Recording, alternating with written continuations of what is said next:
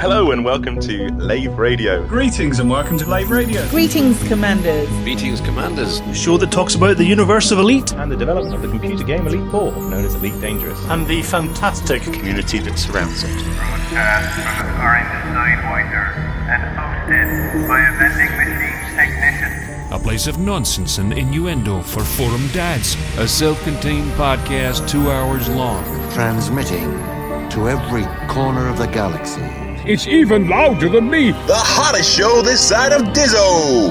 The name of the place Lave Radio. Lave Radio. Lave Radio. Lave Radio. Lave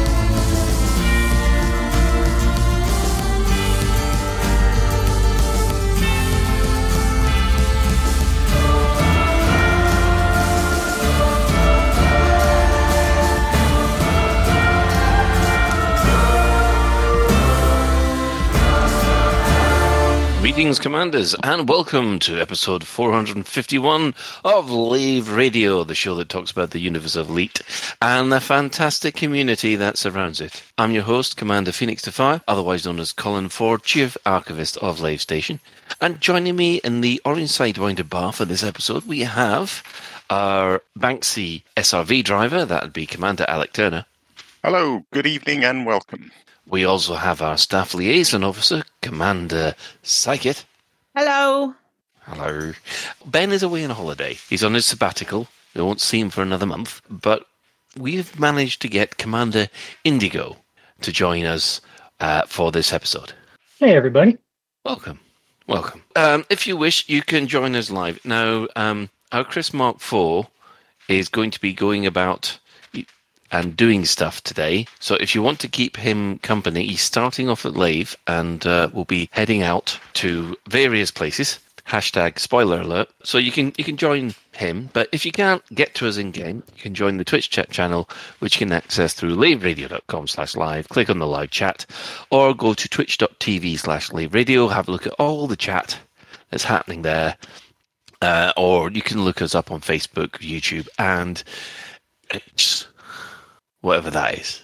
Oh, we're No, also no, no, no, no, no. We don't accept that. We just don't accept it. It's not a thing.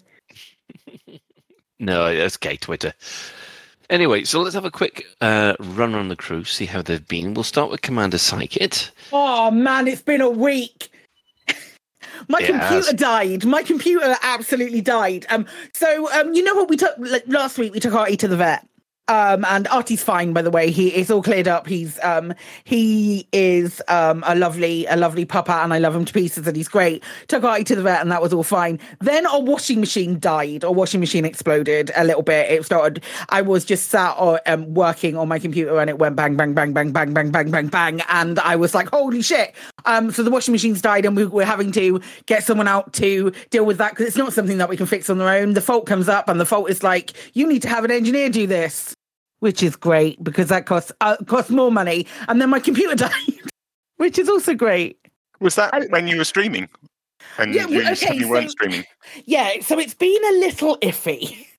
I feel I feel like we um uh have been um teetering on a knife edge for maybe about a month now of me going, oh, it'll be fine. I'm sure it's just a driver issue. Every single time I'll just update the drivers and it'll be fine, it'll be fine, it'll be fine.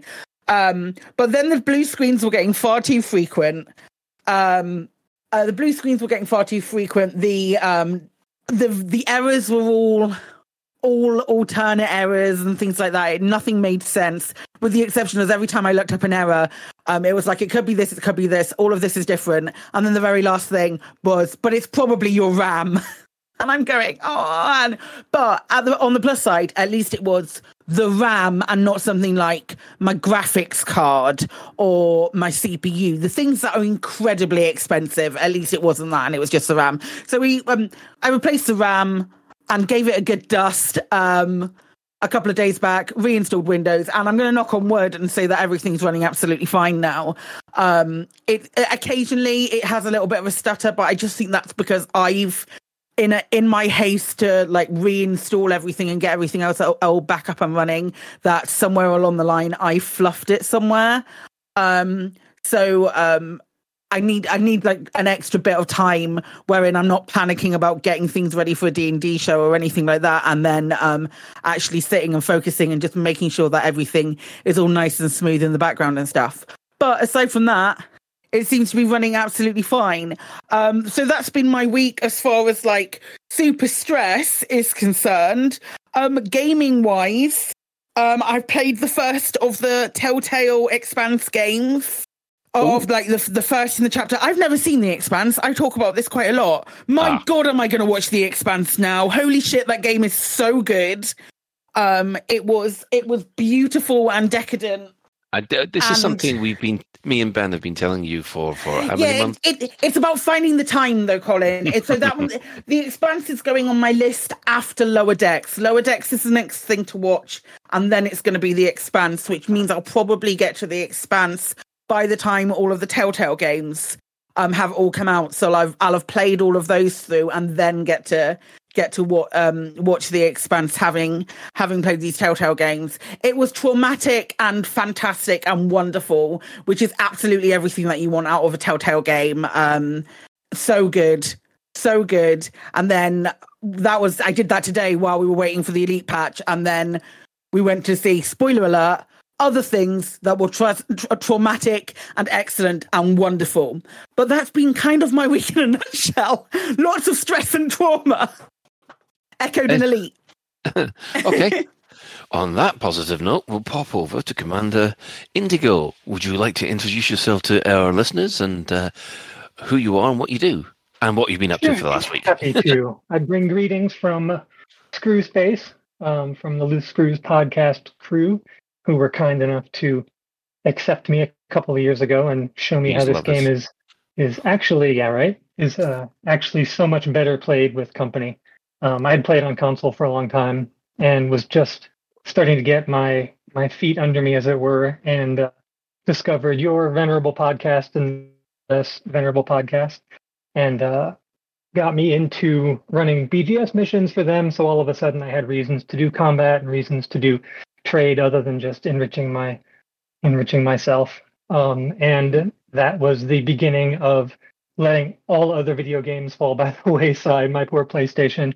Um, that was also right around the time they announced they weren't going to do console anymore. So I switched over to a PC account and haven't really. Um, and I'm thrilled to be here. I really appreciate the invitation. Um, I'm afraid my week hasn't been a whole lot less stressful than Psychits. Um, we had big news. So my wife and I live in an attached townhome um, with a little postage stamp of a backyard lined up with a bunch of others. And about a week ago, with just a couple days' notice, learned that they were going to be razing it completely, um, pulling out all the dirt, redoing the grade basement floods when it rains, uh, stripping out all the bushes, getting rid of all the privacy fences, and uh, over several years we've put in some bushes and hedges and barricades because we have skeevy looky loo neighbors next door who will just as a recreation i'm not really sure walk out to the sidewalk look in our back window and then walk back inside. It's it's a whole thing. Anyway um, we dug up all of our prized plants and packed them onto our tiny little patio. And uh, we're also marinating in canadian wildfire smoke which has also been a fantastic source of conversation over here. Um, and then they came through with the big equipment and stripped everything down and put things back together. And the difference could not be more dramatic.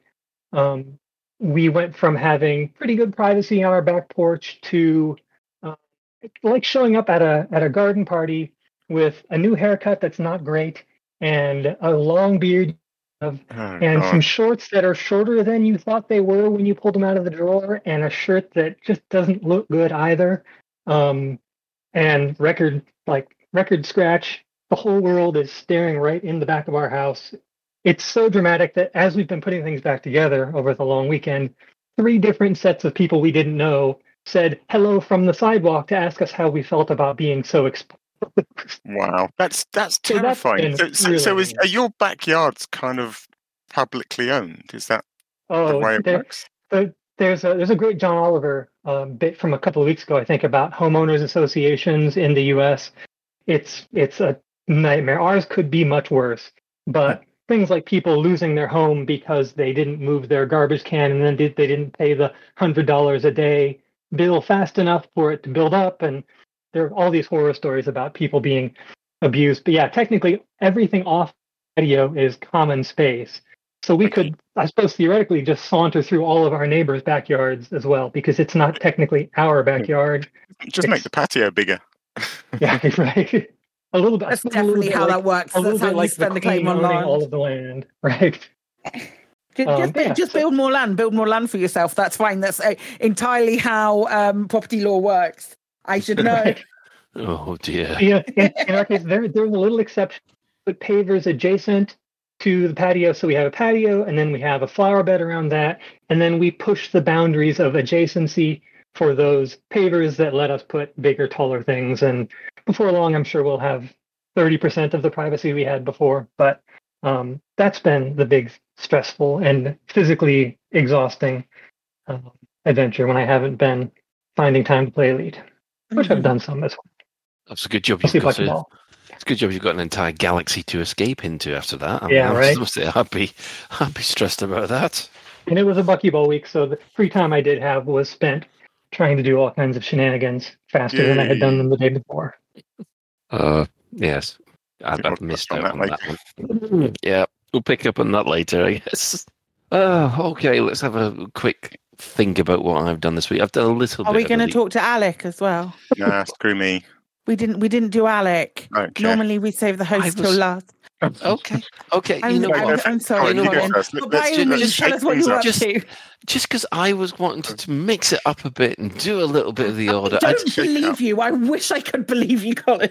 Oh, Claire has turned into the Homeowners Association of Lave Radio. Mate, if I be, if I believed for a second that you hadn't got something wrong, it would be fine.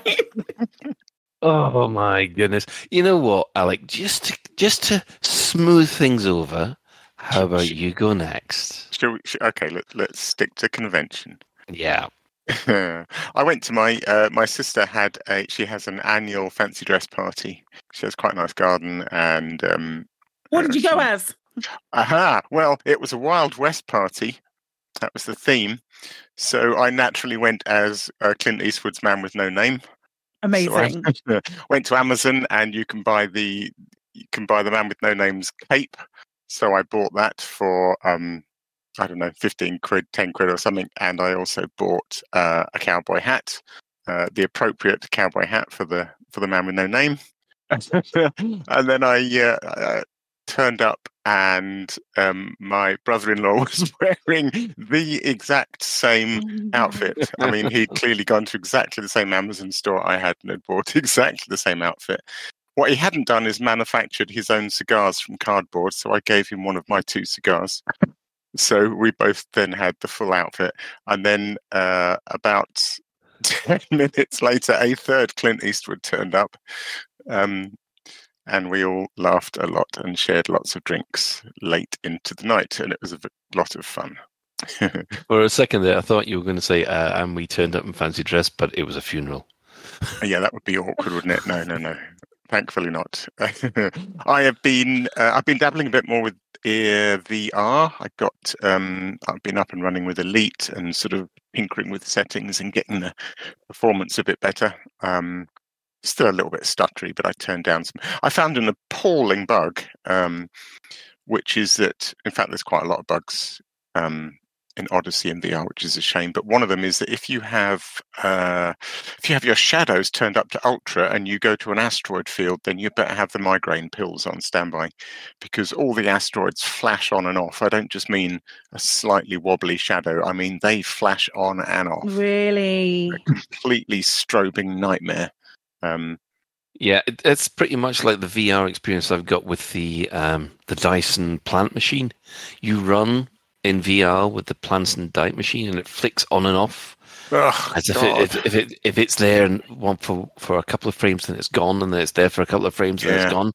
I did yeah, improve that- it by turning shadows down from ultra to high, and that more or less fixed the asteroid issue that I had. But then I had the same problem at Megaship, so yeah, it's a shame. It's a bit glitchy, Mm, yeah, well, but it was cool. I also discovered it's funny. I, I went on about this lovely cable I bought to connect my Quest 2 to my PC, mhm. and I thought, oh, I'll just, I'll just try this AirLink thing. You know, I haven't got a fancy modem. I've got quite an old. Actually, modem's the wrong word, isn't it? What do you call it these days? Router. yes. That's the word. Um, yeah, so I thought, oh, I'll just see if this AirLink thing works, and it works brilliantly. So I'm not sure I even needed this cable, to be honest. Ah, it's it's a bit better than mine then because my uh, our uh, Wi-Fi it does seem to be that slow.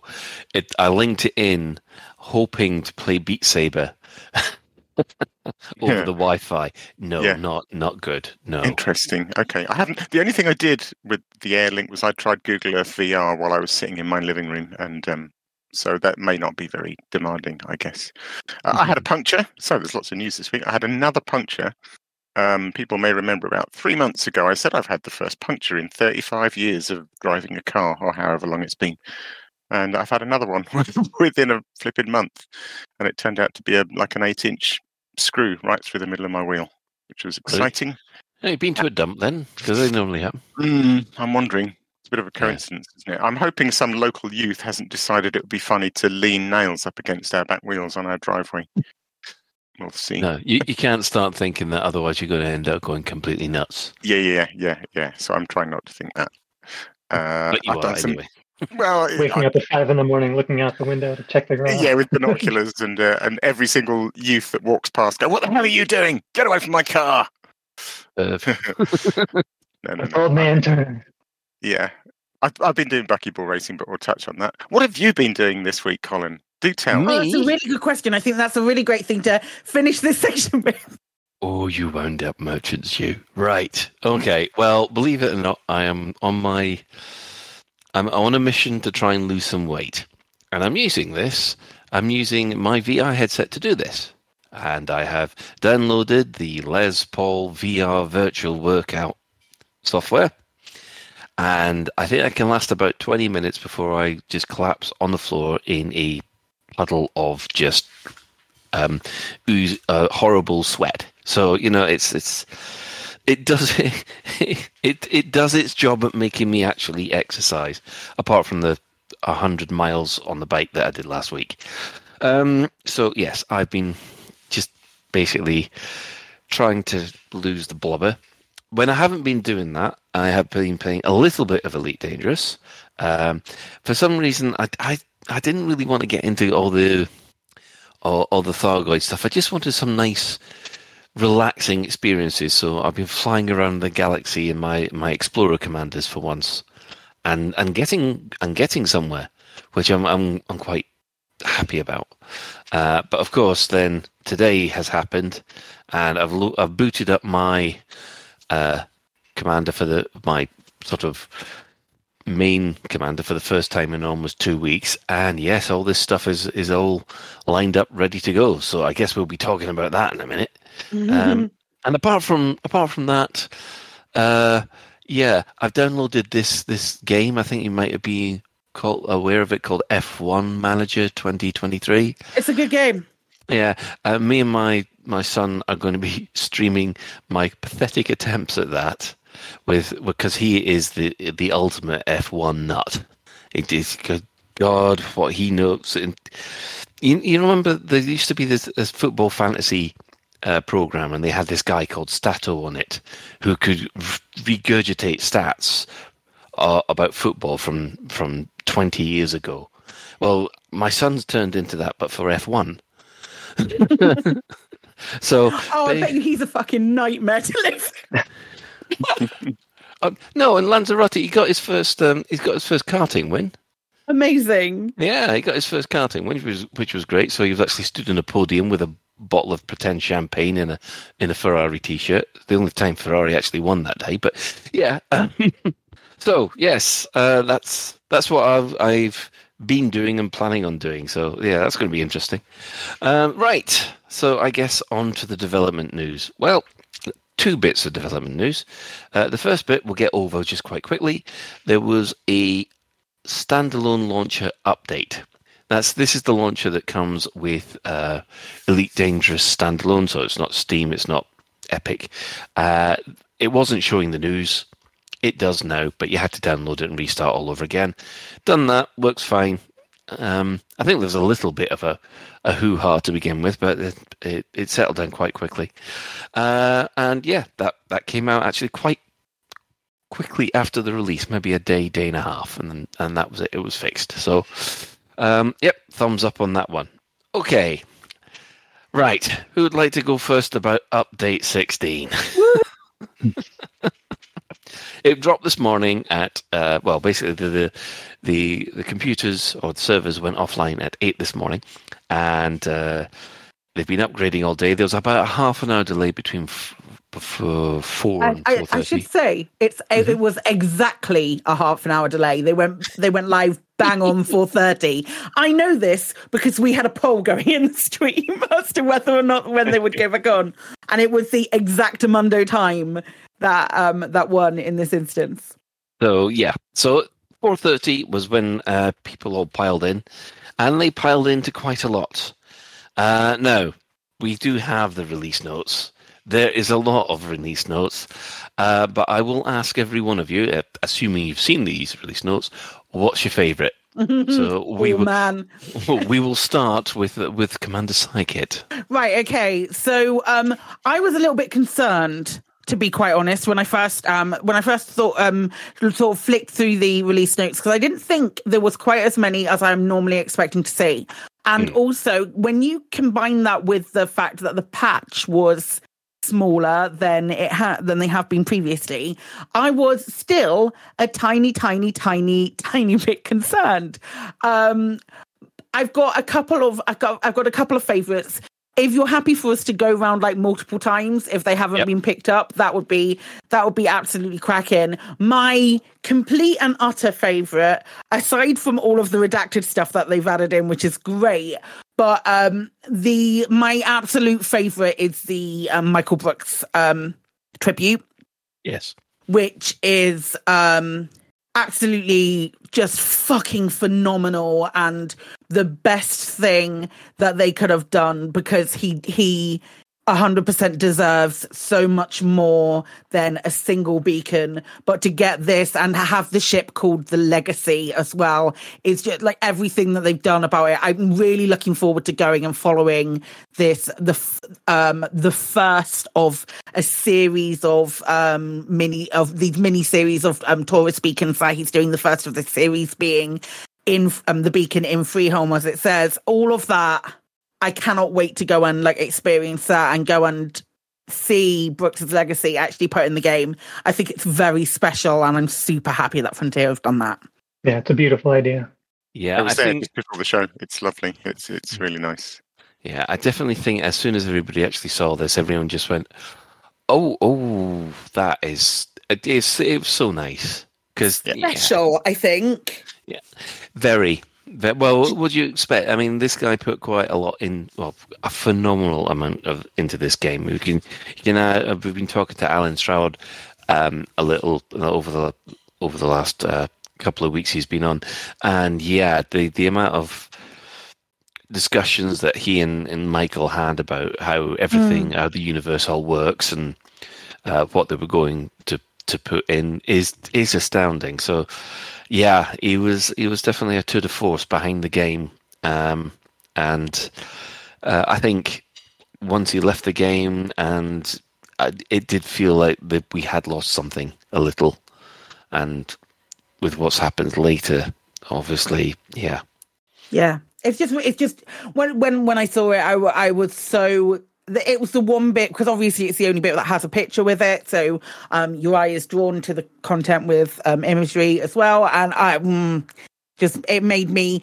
it made me very happy and um feel feel very warm about the whole situation and I and that's beautiful. definitely, definitely. Um, right, uh, Alec. Right, Is- I was there will pick out. I will pick out two. One um, that's a genuinely nice thing, and one I just liked. Uh, my genuinely nice thing. We we well, this is Pick one of one. these. Pick out one, and we'll go round. All right, I'll pick out Okay. one. I will pick out um, Collector Limpets. This remain like like like similar bug fixes. It remains to be seen whether this is really really fixed or fixed until it's spotted that it's not again. But the idea that collector limpets are no longer going to commit suicide by throwing themselves into asteroid surfaces is um, sounds good to me. Isn't it?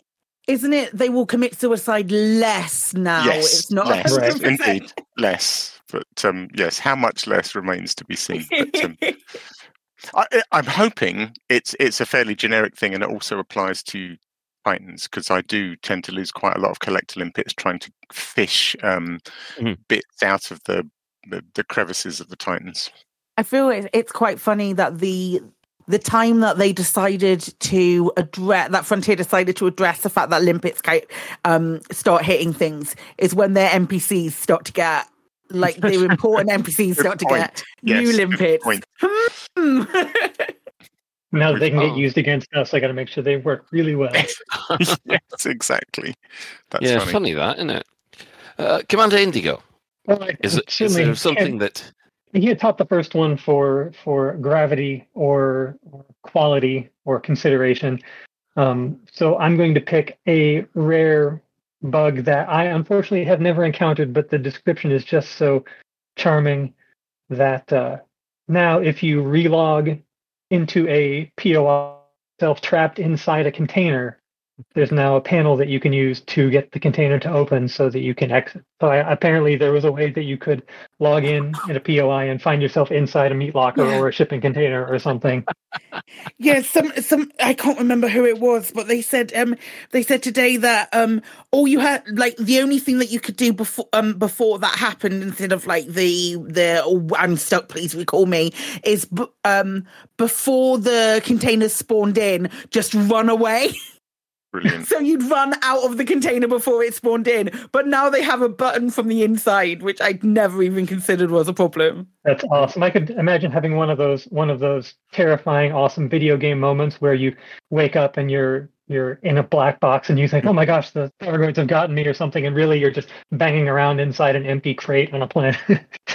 I love it. The number, of, the amount of time I spent at those containers trying to, you know, do my April Fool of filling them with Thargoid stuff. It never occurred to me to lock myself inside, which is um, can't, I'm gonna have to try it now. That's really funny. Yeah, I'm getting serious Saw vibes off that. You know, you wake up and you're in a room, and you can't get out. It's an idea. It's something for a Scorpius to use in a new Machinima video or something. Something really sinister. You're you're, you're in a thing. You're in uh, one of these containers, and then Scorb's face comes on, on the wall and says, "Do you want to play a game?" Go on then, Colin. What's your what's your first favourite bug fix? Um, well, my favorite fix, and, and this is this is fantastic because it means that both Souverine and Ben oh, can I know what you finally can finally shut know what you up. I know what you picked. They've put in zero G areas tops on top of the glasses, so they look like they're zero G glasses. Yes. So funny. It's it's so funny because we're now um um Chris, are you showing them on the stream at the moment? Yes, yes, yes. I am showing them on stream at the moment. Incredible. Look at the look at the arrows, look at the Arrow Man ship that is going on right now. It's it's high end graphics that we're deploying on stream at the moment. Though I did want to point out one thing. Yeah. Not not that I want to upset uh, upset Ben on his day of victory or anything like that. However, uh, at our regular table at Lave, the one that we reserve for the show every week, we have new cups. However, Right. the barman is currently using old cups. Oh, the Frontier. Frontier's got like four weeks before Ben gets back. oh, but hang on, hang on a second. That's okay because it's in Lave Station, isn't it? It is it is in the station. Um, yeah, but it has to be in a zero G environment. If you go to a zero G environment and all the cups are like that, then Ben will lose his his his Chris, shit. can can you go back to the bar and look at the rack of um, glasses behind the bar? so on Michael Brooks's megaship, I think they were all covered glasses, and behind the bar there's a, an entire rack, and there there are all sorts of different types of covered glasses. So, yeah, they may be in the clear. I, I feel like if the if as as Rocky Star is saying in chat, if there's empty glasses and they do, it just means that they don't have their cups their their lids on them already. Yes. Unless Yeah. there are unless there are ones which do have liquid in, and then that might be problematic. Not a lave, because lave doesn't matter because lave has gravity. Don't you start looking at those cups. No, look, there's there's a cocktail glass with a little bit of cocktail, but this is- this has got This is gravity, lave. so we're proving It's okay, nothing. We're fine. There's there's Yes. no there's nothing here to worry about. Continue as you were. They're just adding sippy cups at this point. Yeah, so basically, now that Ben has got his sippy cup, we can expect Souverine to come back. And oh my god, the amount of grief that that those two kicked off about this was unbelievable. Ah, but yeah, that's. I just glad that we're not going to hear about it anymore, or they will discover something else. One of the other, one of the two. Um, okay, we'll go back around to Psykit. Your next one. Okay, so my next one was definitely going to be the cups because I thought that was hilarious. Um, I I don't know that I, I think there's there's a lot of good stuff in here. I really do. Um, this stuff that I'm now the the extra bits are the redacted bits that I really really love. I didn't. There was some things that I've never experienced before, and I'm just like, well, I'm glad they fixed it. You know, if other people are um are um experiencing that, and again, I really like the amount of ticket references that are on there. Yes, yes. That absolutely. that just like if I'm doing blanket things that I like about the um about the patch notes, the fact that they can they are st- continuing to reference the tickets from the issues that have been raised. I, I it's pretty much exactly what I wanted. Mm. Uh, that's that's that's good to hear. Uh, back to Indigo. in terms of, of significance for uh, Thargoid War, the fact that Thargoid hearts have not glowed when exerted for the last couple of months um, has been a pretty serious impediment. You can still kill them, but it's a far cry from having a big glowing red target. Yes. Um, and we have con- in fact fixed that, so you can now see bright as day when the Hydra is uh, dying to get shot up. So that's that's going to make a lot of people a lot more comfortable doing combat for sure. Excellent. Um, Alec, have you have you got uh, one? Yeah, because I've got I've, I've- got one final one, but Yeah, I've you got one. I, I've got one. I mean, there's a few, but I've got a final one. Um, I quite the one that says um, release fees for impounded ships that are not the player's current ship can now be paid. And actually, if you go to the issue, the, the nice thing about these links to the issue tracker is you get a bit more detail. Mm. Um, I have seen quite a lot of people getting stuck in this situation where for one reason or another they they end up in prison you know they get sent to a prison ship and it, it seems incredibly difficult to get their ship back because their ship's impounded and they can't pay the fine and um, the, the the the issue report that that one links to is my ship is impounded in a location I can't go with shuttles and so I, I think this seems like a really good one because I see a lot of people getting stuck for one reason or another with with impounded ships it. Uh, There's a couple. There's another one along similar lines, but it sounds like they've they fixed a nasty little um, loophole where you can get a bit stuck, which is always good. Excellent. The one thing that I, I did want to, to highlight was there was actually a couple of multi-crew fixes in this, Yes, uh, which which which surprised me because I thought they'd given up on the on the multi-crew uh, thing because the, the the gun and roll in the multi-crew needs needs a little bit more work in my opinion. Uh, but they have actually made um, things available such as the the pulse neutralizer, the shutdown field, and they've made the UI for the gunner um, a little bit easier to use. I might even consider um, being someone's gunner again because it, it's al- it was always a pretty well, I don't know, it, it just didn't feel right because Yeah. you you could just do and use that position far too far too much. But uh, yeah, I'm I'm glad to see that um, multi crew is getting a little bit of a little bit of attention.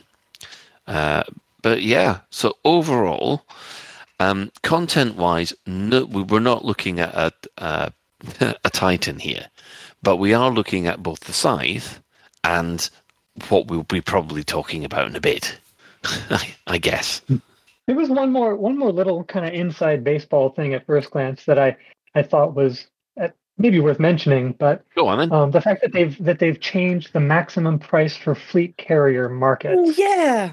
Um, an order of magnitude higher now. So anything you're selling on your fleet carrier before you could sell it to 10 times the galactic mean price, you can now sell it for 100 times the price. I would imagine it, it will incentivize things like selling caustic tissue samples or some of the other Thargoid related rare goods. Um, also, though, I guess if you wanted to use it for some kind of community based fleet transfer, say somebody's won a 4 billion credit tournament prize on foot or um, within a squadron somebody's won a trivia contest and is t- due to be given a billion credits it will no longer so many uh, back and forth trips to to buy remember and which way. Which, so which way does this go? So you can sell something from your carrier for a huge amount of money. Is that the deal? you can sell it for 10 times more than you were able to sell it for yesterday Okay, so you could so- sell so- a ton of tritium for a million credits Yeah. of 100,000 credits I guess it's a bit of a shame because I like the idea of the community prize, but it means you can only give a prize to someone that's got a fleet carrier. Effectively, do you know what I mean? If you want to give someone a billion credits, All you need for it is a.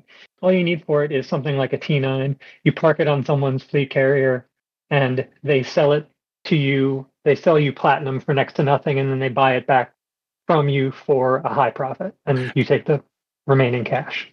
Oh, okay. Because I read this as one way only. Like you, they they they made the sell price a hundred times more, but not necessarily the buy price. Maybe maybe I have got a fleet Yeah, carrier. yeah, it just says maximum price. It doesn't. It doesn't seem Okay. Oh, cool. sell or buy. I think their example says we'll be able to sell them at a price, but I would assume it also means that you can buy them at a ridiculously inflated price as well. Gotcha. Okay. Cool right. So yeah, that's that's uh well the development news. Um yeah, I do have to ask, has anybody here actually come across a scythe yet? I've I've had like an hour in the game, so no, I know I know folks who have. Mm. Um and it, it it's been really fun. Can I be a little bit of a negative Nancy about one thing? Certainly. Go that's on. on these notes. Um, that's on these notes. Not just like elite in general, but um, I'm gonna I'm gonna just sit on my sit on my throne about um, accessibility and stuff for just a moment. And um, there is something in here. Where is it? It's like shaking while on foot. Where is it?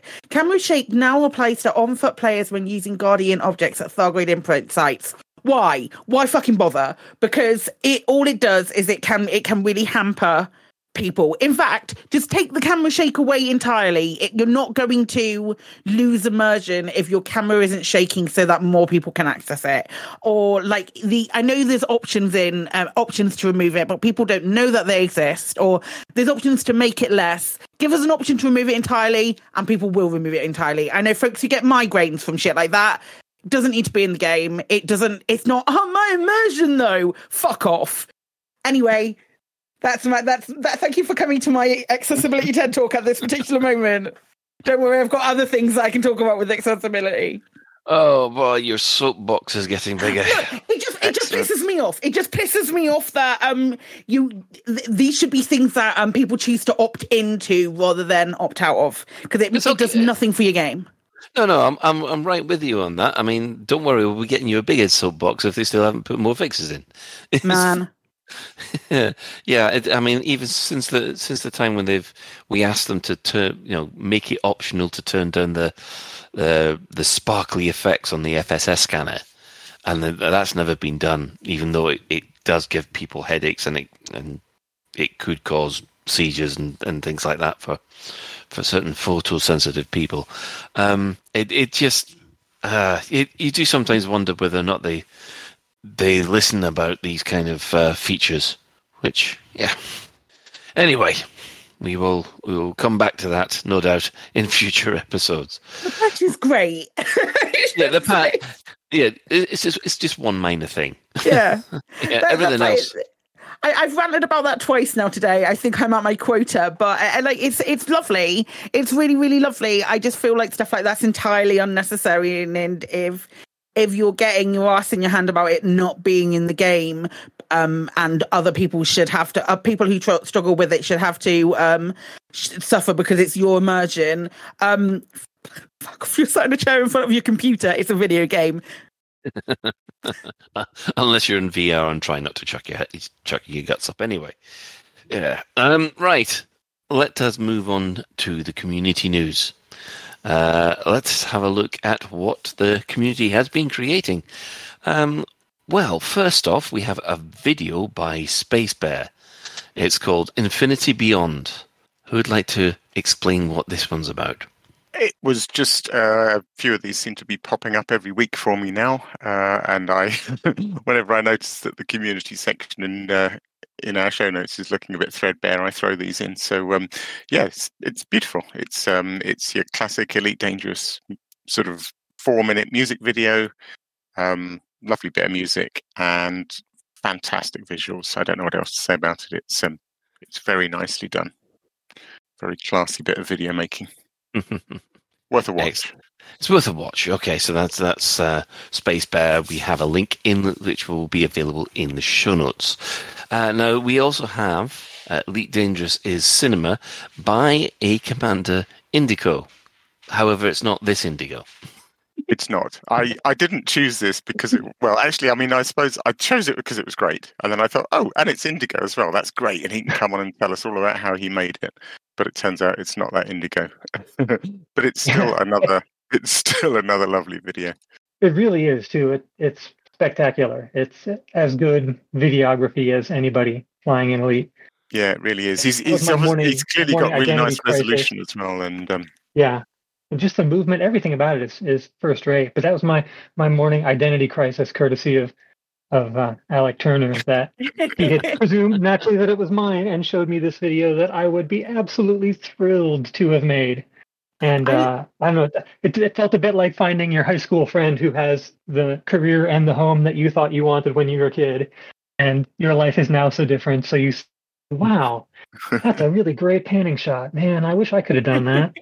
there, there's so many there's so many I keep seeing like commanders um coming back to elite and doing more videos or um commanders who have been or people who have been playing other adjacent space games and they're like hey i'm gonna check out this elite dangerous as well and see how see how i get on with it um like um oh the name oh, i'm really bad with Foxy Loxy. names coming on to that, That's actually, it, I yeah, would, yeah. I'd like, yeah, yeah. Foxy Loxy, you mean?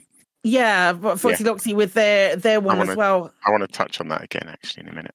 Okay. There's so so much good stuff um coming out, and I, I love seeing people either coming back or um or re- or starting again because you know it's just because other folks aren't doing elite content doesn't mean that the elite content isn't being produced. Indeed. yeah. That's something that Um, living games do and dead games don't. So that, that right Imagine that. good refutation, right? Imagine Hey, that. look, new people are coming and making new, excellent, first-class content. Speaking of people coming back to things, um, some people may know that I run. Well, I say run; it's just a forum thread, really. Oh, and a Discord. Uh, there's a little thing called the Planetary Circumnavigation Club, which is a um, uh, a private members club for a bunch of absolute nutters who decide it would be a Oh. good idea to drive an SRV all the way around a planet. Um, Yep. Absolute we have nutters. we have an incredibly long list now. I forget, but there's a good 40, 50 people, possibly more, that have done this now. so Um, that, that's 40 or 50 people who should be in an insane asylum. Quite possibly. but but luckily for us, they're just quietly driving around planets and, and out of most people's harm's way. So we'll we'll leave them be. If it keeps them busy, it's fine. Indeed. And I would, like to uh, just welcome on air two new um, two new members to that club, uh, Commander Sunni and Commander Ariaxum, who both completed circumnavigations recently and um, have been awarded their EDSM Planetary Circumnavigation Achievement. Bravo. And also to Kayla Minkola, who's um, just told me that he's started his own circumnavigation. So, yeah, planetary circumnavigation is picking up again. I thought about you the um reading through the patch notes today with um um circumnavigation because one of the patches that they've cleared is um when you log back in you're uh, if you're logging back in on foot and you've got an SRV oh god the yeah. SRV can move and that's one of the patch notes Can you imagine doing a circumnavigation and you decide to get out and stand next to your SRV for the night, and then you log out and you log back in, and your you go, gone. Where the hell is your SRV? And then yeah, I was like, I wonder if that's ever happened to Alec. And I thought, nah, nah, he's too much into the immersion. He would get into his SRV to sleep, even if he's getting out of the out of the car. So sleeping as in, Yeah, no, Yeah, I wouldn't you know what I myself mean. on foot, but I do know what you mean. I was just like, that's that's really funny. Excellent. Now, um, on the subject of fantastic videos, uh, the High Wake has returned with Elite Dangerous co-pilot. Um, yes, uh, I have to say this uh, is this might be my favorite. yeah. Uh, is that well? What can we say? Is the High Wake? We're not going to spoil it. We're going to put a link in. Um, it's up to up to the usual standards. I think we can all agree. Yeah, for sure. Charming. It's absolutely charming. Mhm. Yes. So um, go click on the high high wake and uh, give him a like and subscribe. yeah. Um, right. Then we will move on to uh, obviously people who like to move fast. Uh, the Double Trouble Buckyball Race. We have it's been completed. It it completed on the over the weekend, and we have the final results forum post available. And even better, we've got someone who can actually explain it to us all. Alec. What a bloody fantastic race! I mean, It it's was been such a good one. ridiculous. Yeah, it, it, do you know this series and the last series? Every every race, people say that's the best one yet. That's the best one yet. And uh, but people are absolutely saying it about this one. It um, it was it was a it was funny because it had a really verbose forum post because the idea was you know the, the basic premise was sim- simple. There were three systems you had to go each with a pair of things to visit but then every one of those had a little bonus you could do so you know you could fly through a tunnel was the Mhm. mandatory thing and then the bonus was to flip round and go back through it or you could fly through a structure and then the bonus was to also break open one of those tunnels that's got doors on it and fly through that or you could just land at a station or you could fly around a station um, you could have no shields for a bonus you could land with either less than 10% or more than 90% for a bonus.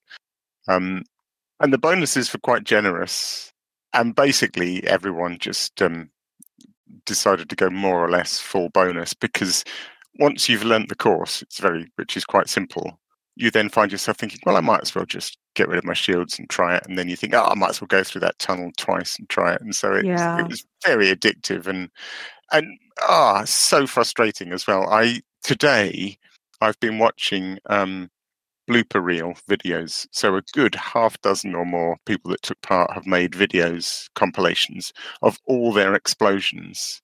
So there's a good half dozen videos that are probably each at least five minutes long of just explosion after explosion after explosion of ships crashing into things and ah what a frustrating but exhilarating race it was um It's always funny when it happens to somebody else. yeah yeah I had about half the of time when it happens to you, I think. Yeah, I had a couple of. um I was fully planning on doing like a whole day of it on Friday, and then within 11 minutes, my um, PC had just fried on Friday, so I couldn't do anything. And then the RAM didn't turn up until Saturday, and literally the last bit of time that I had to um, have any sort of go was a couple of hours on a Sunday afternoon, and just nothing was going in my favor or anything like that. I wanted to do the Okanora baby. I wanted, to, I was ready to do breaking and entering and all of that. And then I tried to do, and then I got um, uh, I got a fucking fine, and then I had two notoriety points, so I had to wait for that to go down, um, because I couldn't pay off the fine. And then I was like, okay, I'm gonna do a run. It was like quarter past eleven. I'll do a run at quarter past eleven, try and get it done, and then I think I just I'd done the total recall part, and I think I was heading away from Lancaster Folly or to Yeah. one of the other places, and I was just like, it's broken. I it like I've messed up so many times already. There's not even any point in doing the run, which is why I think I spawned in spawned in after the patch, uh, just outside just fully because I just rage quit. My my absolute last run of the race. It was on. Um, it was early Sunday evening. The race finished Sunday midnight, but I was doing stuff later on. Um, and there was at the time there was only five seconds between me and the two above me. Um, so I could effectively jump two places up the leaderboard if I could just go five seconds faster. And not only that, I could get into third place if I could Mhm. just go five seconds faster. So I was so desperate. I knew I could do better. Knew I could do it. So I had this incredible run where you think, you know, you know in your heart. I wasn't using live split. But I was thinking, this is faster. This is definitely faster. And I literally crashed into the finish line station. I sort of had a drift on the Cobra, and I just drifted into the toast rack. So, so that was my penultimate run. So then I've got I've got about half an hour left before I need to quit. So I'm thinking I, I can do just one more. All I need to do is what I just did, but not crash at the end. so so I head off, and it's going really well. So one of the installations, about halfway through the week, turned um, started picking up uh, scenarios, a pirate attack scenario. Oh, it right. really did. It really did. Yeah, yeah. So I'd been following in Super Cruise, um, I think it was Ackenbosch, and Ackenbosch must have got there just before me and triggered the pirate scenario. So then he's fast, he's zipped through it and he's gone, but the pirate scenario is now kicking off big time just as I arrive. so I'm under attack from the minute I get there. And Oh, no. um, so I'm now, so by the time I manage to get out of there, I'm on 70% hull, which is really bad because I'm in a shieldless Cobra and I need all my hull to smash the two doors open with my nose. so then I get to the next location, which is the long tunnel that you fly through and then you flip and fly back through it for the bonus. hmm And I'm in a slow, shieldless Cobra on 70%, desperate not to lose a single percent more hull. I'm halfway through the tunnel, and Shay Blackwood comes screaming past me inside the tunnel in a Viper. And then, because you go through the tunnel and then you flip and you go back through it, he obviously beats me out of the tunnel. And then I flip, and I'm just about to go back through it again, and he screams past me again goes into the tunnel, explodes in the middle of the tunnel. So I then have to fly, fly through his explosion, Oh my god! not being able to see anything except bits of Viper wreckage and flames. And somehow I, ma- I managed to fly through the tunnel. It just, it was the most exhilarating buckyball run I've ever had. Um, and I made it all the way to the end, and I landed, and I t- and it was it was it felt really good. And the only downside to that story is when I checked my time, it was actually about 20 seconds slower than my personal best. But It's because you were so rattled. but it was such a thrill ride. It was it was amazing. Yeah, well, this is this is the first buckyball which I've I've seen a different commander at position one in quite a while. Indeed, command. We have um yeah. So in in regulation, in third place, it's Brusky.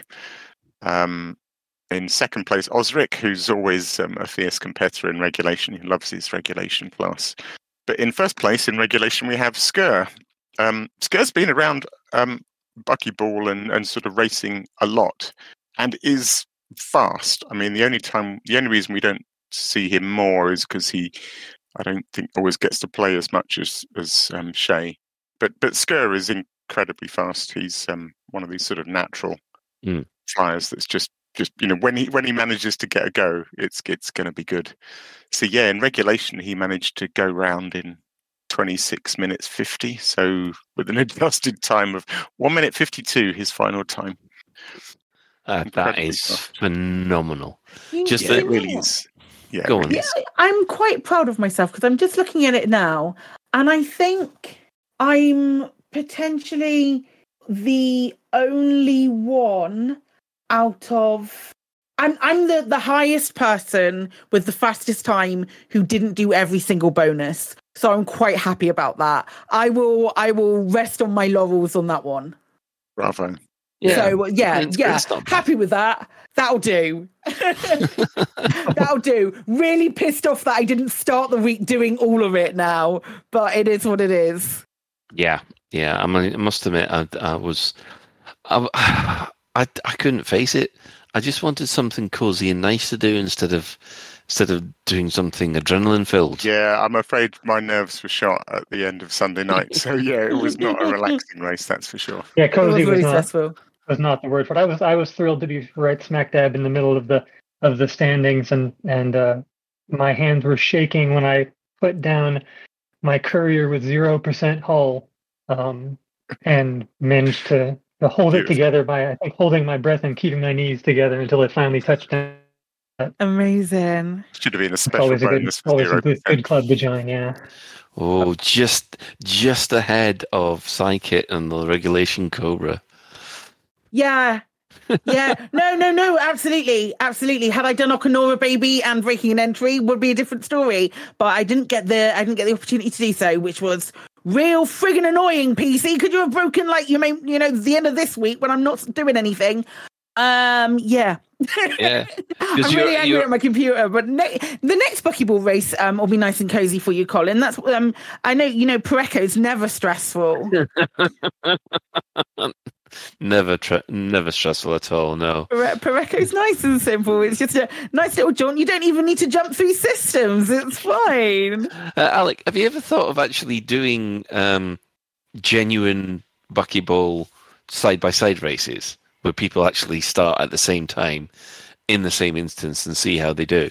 Well, yeah, we're, we're we're just getting into the idea of doing some live races. So we had the event I talked about last week, which was a bit Mhm. of SRV racing around ships. But um, I think Pareco is an obvious one. I think we will Mm. try and have a live event either at the beginning or end of Pareco. One with one Yeah. of the Uh, weekends. just, just to silly everybody in regulation Cobra and see how, how we all do. yeah, because because Invite some people to come along and shoot video of Yeah, I mean, for people that don't know, you know, Pareco is six stations in very close orbit, and you're just zooming in and out of each station as fast as you can, really. So, so, so there's lots of going through mail slots, which um, Yeah, couldn't possibly go wrong if lots of people were doing it live. for sure. It's not going to be a cluster at all, and all of those, all of those um times will be accepted and not looked at at all in the slightest. And Yeah. of course, well, uh, if there's an accidental weapon fire on that one, I, I guess, I guess that could be acceptable. Not with the Cobra, there won't be because you won't have weapons. Uh, I thought, I thought we had weapons on the regulation Cobra. Nope, they've been that was that was last year. They were Oh, optional. right. They were optional for this race. You could put them back on um, to blow the tunnel doors open. You're only supposed to blow, to the, blow the bloody bloody doors off. doors open. Yeah. Ah dear. Yes. So we have a. Uh, it was a fantastic buckyball. I'm glad everybody enjoyed it. I have enjoyed Alex Alex videos. Yeah, we'll put Um, it in the show notes. The, the the thing I described my adventure, I did actually make a video of it, so um, we should probably link that as well. Um, yeah. In addition, though, um, not only has has buckyball uh, been fun for a lot of people, it's actually re um, ignited other people's love for the game. It has. Uh, can I can I talk to this, Colin? Actually, because I want I I was just about to hand over to you. sorry.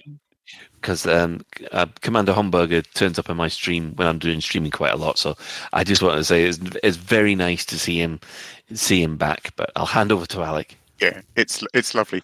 We mentioned um, Foxy Loxy, who was the guy who um, has come to Elite from Star Citizen and has been Mhm. making his videos. He's he's very prolific. There's a video coming out every day, and I'm watching them all. Um, what is lovely is not just the videos themselves and his sort of super enthusiastic, um, completely innocent kind of wide-eyed wonder at everything, and he's he's you know just buying weapons and looking at ships and flying to in empire space to get rank and he's just just gobbling it all up. He's loving it. It's it's brilliant. But what's really nice is the reaction both on the forum and in the comments to to this. Um, and it's it's what we've said on the show but just I, I think a lot of people who've been around the game a long time are just finding it very um, reinvigorating seeing someone see it all with fresh eyes and being reminded how amazing it all is. You know, all the stuff that we've got very used to. Um, seeing somebody experience it all for the first time reminds you. Um, which reminds, which sort of brings me on to Homburger's post. Um, so. Uh, Homburger's been maintaining a blog. He covers all sorts of things, but he, he covers buckyball races. Um, really nice blog posts, uh, and and I love this one. It's called Reignition. Um, the title, you know, it's sort of a it, it's a nice sort of racing theme. The idea of igniting your thrusters and setting off, but really, it's about how he um, stopped playing after the last buckyball. Sort of found himself drifting away from the game, and and he, he sort of stopped playing. And then because he was doing the blog, he he, he wanted to. He sort of made himself take part and um, take part in the race so that he could blog about it. And he had a moment when he was so so one of the um, one of the obstacles is you have to do this loop around the station, and you have to fly around a habitation ring. So he's he's flying around a habitation ring, and you know he's sort of experiencing, being reminded again of how brilliant it is to fly a spaceship and how they feel and move and have their unique personalities. And he's looking up, he's looping around and looking up at the habitation ring as he's going round. Um, and it just it just completely sort of reignited his love of the game. So he's written this really lovely blog post that we will link in the show notes. But if you will indulge me, I wouldn't mind just reading a paragraph just to give people a sense of it because I think it's lovely writing and it's it's lovely stuff about this game that we like. So he says, um, "This game, this game, it is so beautiful, exhilarating, and full of awe. The way we can fly, the way our ships behave." The way each ship has a personality of its very own, the things we can do, and the community that is the web that binds us all together, the things that this community creates for us to do. Every moment of sheer joy that I've had interacting with this remarkable jungle of code, hyperspace jumping for the first time, splitting an asteroid to reveal the core, watching the deep red sunrise in a bright pink sky in an oxygen atmosphere, getting caught by and then totally hypnotized by the way the light bends around a black hole, discovering my very first, first discovered world. All this I had done and loved, and yet there is still so much more I have yet to experience in this marvelous game. Nice stuff.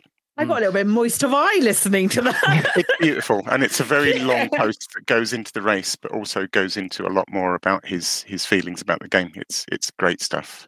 Yeah, very I mean, this, inspirational we all i think uh, we all get at some point jaded and, and a bit um, bored or mm-hmm. lost when playing this game. And sometimes it is best to take a break uh, walk away and then come back to it. And when you do come back to it you suddenly it, it does feel like um, it's hit you all again because you know you see all this uh, this stuff again for the first time. And it, it's it's a, it reminds me of a Doctor Who quote where the a companion asked the Doctor, "Why do you bring me along? Why do you bring me along when you've seen all this and you know all this fantastic stuff?" And he goes, "Because I've seen it that much, I've forgotten what it's like." When I see somebody else see it for the first time, I then re- remember and appreciate how wonderful it is, and yes. that that's the kind of thing that I'm getting from both um, uh, Homburger's um, uh, kind of uh, blog post, and also yeah. Foxy Loxy's appreciation of, of the game, and and also you know going back to, all the way to uh, to other streamers who have been doing it for the first time, and, and just sort of yeah, and and like I've said before, there, there's there's a whole load of new people coming into the game, and they're they're looking at Odyssey and the results that the the reviews that Odyssey has got, and going, why is this yeah marked down so badly? And then you have to explain the whole thing of oh yeah when it launched it was rubbish but now they've they've done a no man's sky on it and it's vastly improved to what it was. But... I, I, really i really enjoy the juxt- juxtaposition of you saying why is it um why why is it marked down so badly? And the imagery that i can i could then see on stream of like people halfway off a balcony. There's something there's something really comedic about us being so um talking about how beautiful and wonderful this game is because I'm, I'm, not denying that this game is beautiful and wonderful but there were people halfway through walls Ah, oh, there's graphic timing for you, just, isn't it? I just, I just love it so much. That it's like that's the joy that Elite gives me. yeah. Pay no attention to the people on the balcony. I mean, it is, it is tough. Finally off the balcony. One of the things I think that that makes so much of this stuff possible possible for people like us to put what might seem like unreasonable amounts of of passion and and commitment and and attention and curiosity into this game is that there's something about it, the sort of fundamental integrity. Um, and I think it has to do with the way the physical models work. I mean, a lot of the mm. time just flying a spaceship is one of the best things to do in this game and the ways that they've managed to weave it together into a sort of physical tapestry that may you know what you learn doing deep core mining a year later turns out to be incredibly useful when you're fighting thargoid interceptors and you know lessons from one place translate to someplace else because it is connected and and consistent. It's not a bunch of stitched together mini games. Yeah. Um, and and there are things that we wish it had that it doesn't in some cases because they have generally leaned into that integrity Yeah. as opposed to giving us something gee whiz option. But it's a little tricky when Odyssey is involved because that is kind of what they did. And so I, I, I just try and try and treat it with some whimsy, you know, and say, oh, it's Yeah. great in this game we love that people spawn in the middle of the floor and there are there are cardboard magnetic pizza boxes somehow stuck to the floor in a zero Oh gravity station. And I'm at least we have sippy cups now and and uh yeah, Oh, it's, my it's probably my good for us in the long run that it, it gives us something to laugh about in the mi- empty Uh, space and unexplored territory. And I'm sorry. This uh, this um this mega ship that Chris is running around at the moment. It looks Oh like it's been halfway through the the Philadelphia experiment, hasn't it? Thi- This is so funny. My face hurts. Yeah, there was us gushing about how good the Wait, wait. game is. Just It was, the, it was the juxtaposition. I had to point it out. It's just, don't get me wrong, Elite is beautiful and incredible and an absolute masterpiece. But this is so fucking funny. I'm sorry, that girl there who sat on the seat just wrong. That would bring tears to your eyes. Uh, it's just She's got such good posture. Look at the way she leans back on nothing. oh, dear, yeah. As, as hashtag this game. Yeah, there you go. TFG, as we say in loose screw space, TFG. Oh my god. We love it. Most of the Right. time. Um, it. That, that brings us to the end of the community news for the moment. If you have a community event which is taking place soon and would like to shout about it across the airwaves, tweet the crew at Lave Radio or email info at laveradio.com. Um, incidentally, one of the things that I would like to, to put in into the community section is that what with ECM and uh, the and the Burr Pit thing coming up, I was checking over the Elite Miniatures game and apart from one set of counters which I've got to reprint, we're all ready to go. Amazing. Um, what I'm going to ask is, uh, I'm going to be putting up a, uh, a a form soon to try and. I think I'll be able to get about four or five games in per per day. So if you want to play, then I'll be putting up a form quite soon to uh, for people to to line up. I think I can do about four to five people per turn. So, yeah, right. Can we have a small amount of adverts? New from Azimuth Biotech, it's Tickle Me Thargoid. Tickle Me Thargoid is fun for all the family. Teach your little anti-Xeno commander the difference between an Orthrus and a Cyclops, a Basilisk and a Medusa. Count the hearts. One, two, three, four. It's a cyclops. Teach them their weakness and how to exploit them. Now rip out the hearts. One by one. I don't want to. Do it. Using the tool. Do it. Now stomp on its face. Smash its face in. I've got them.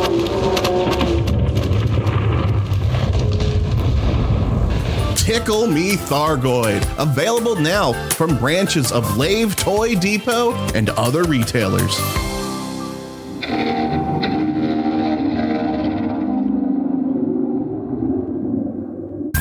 How you doing, my brother? So you run some data and you left your little sidey and you're starting to think about maybe a ship that can punch a little bit harder. Well, the Keelback, the one with the little flappy wings, is just what the doctor ordered. It is multi-crew enabled and is the smallest ship with a fighter bay, so you can point and they will do your bidding. Ha! It's got three utility mounts, two small and two medium hard points, plus a whole batch of compartments. So if you want a bit of fun, grab a Keelback, my son. Listen here, ladies. While your man is out and about bringing home the bacon, you need to make sure you look your best. Which is why we present to you our Lady Shave. It's small enough to fit into your dainty lady hands and releases a perfumed scent as you cut away that ghastly body hair.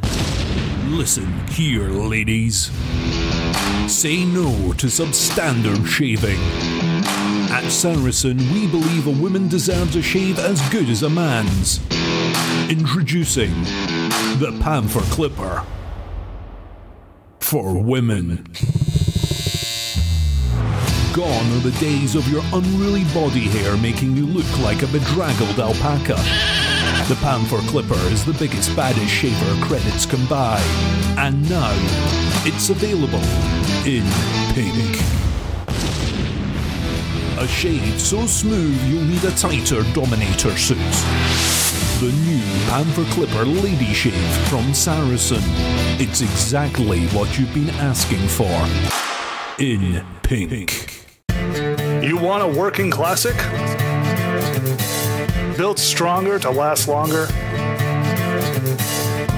A ship that'll go on and on with no dangling wires?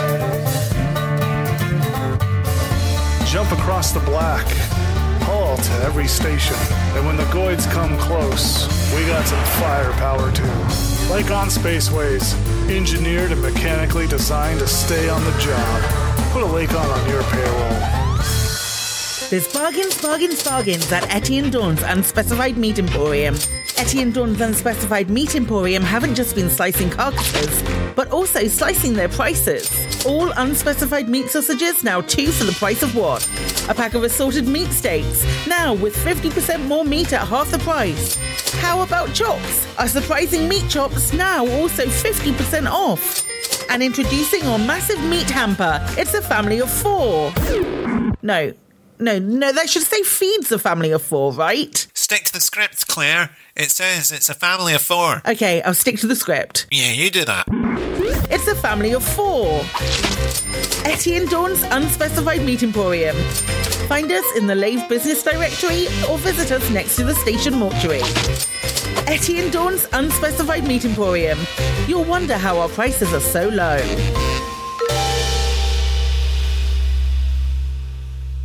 And welcome back. Um, so, what in game events have been happening this week? Well, there are three, of which one we'll talk about later. But on Thursday, the 27th of July, the Dedicant uh, quest actually yielded some results. Now, this is the um, the actual write up of the uh, little mini mini quest that we had the previous week with, to find out what had happened to the the mega ship, uh, and yeah, so we So it was put- really it was it was really relatively quick Mm. between um dropping that uh dropping that little tidbit of information and then giving the results because the results fully spoil the systems that you can go to um to go and find the things which now kind of makes sense and I can understand why they would they would post them there based on based on today's events. But at the time, I was like, why are they spoiling this so quickly? Why why are they not allowing people to work it out anymore? Yeah. Can I ask Claire? Um, because I because I was so busy practicing and buckyballing that I haven't done any of this. Mm-hmm. Given what I can see in this Galnet article, is it worth going to those intermediate systems if I'm not particularly fussed about doing the, the code breaking? Not unless you want no, one extra million. No, I don't think it's. I don't think it's worth doing. No, I not, mean, I, not I now. would You go to have the end. I would go to HIP one nine nine one two, I guess. But w- is it worth going to like Wuniers and Ollerung and Quackimo? not not really because that's the things where that's what telling you.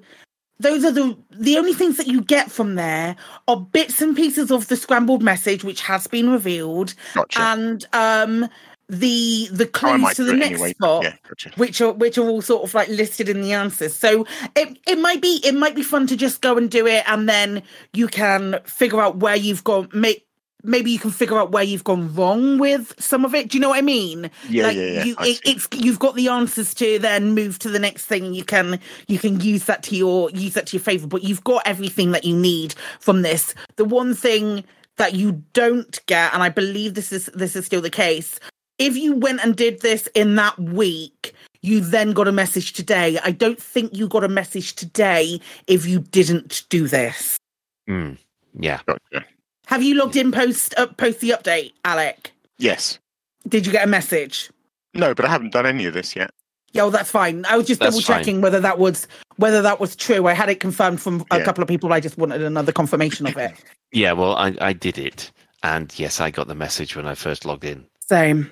So yes, uh, it you would have had to have got the, the million credits in order to to get the the follow on message. Mhm.